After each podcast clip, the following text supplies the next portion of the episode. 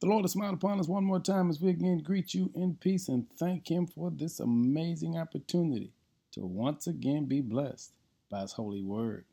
Our word for the day is it's God's peace. John 16 and 33 says, I have told you all of this so that you may have peace in me.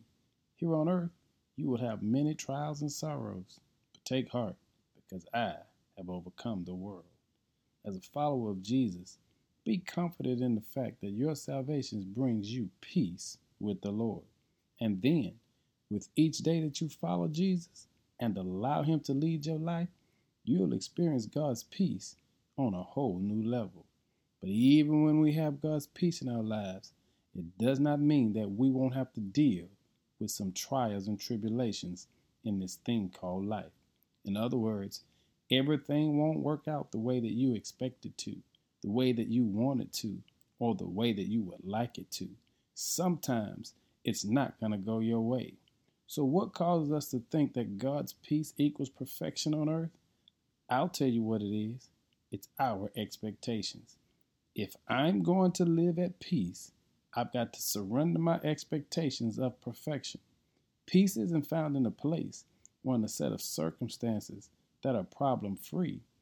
Peace is found simply in the Lord. It's trusting His will and His plan for my life. It's trusting that whatever I go through, He goes through it with me. It's not that He won't allow trouble, but there are times He'll get in trouble with me. Family, I need you to hear that very clearly. Sometimes God will leave you in the trouble, but He won't leave you without Him in the trouble. And that's why I love the Lord, because I serve a God that knows how to get in some trouble just for me. Today, remember what John 16 and 33 says I have told you all of this so that you may have peace in me. And here on earth you may have many trials and sorrows, but take heart, because I have overcome the world. Today, we praise God for his peace. Lord, embolden us in the area that we feel intimidated. Free our hearts so that no animosity will be harbored, and put enough in our hands to defend ourselves. Ease our mind from feeling overwhelmed. Heal us from all who have been making us sick, and clear our throats so that we can speak up for ourselves.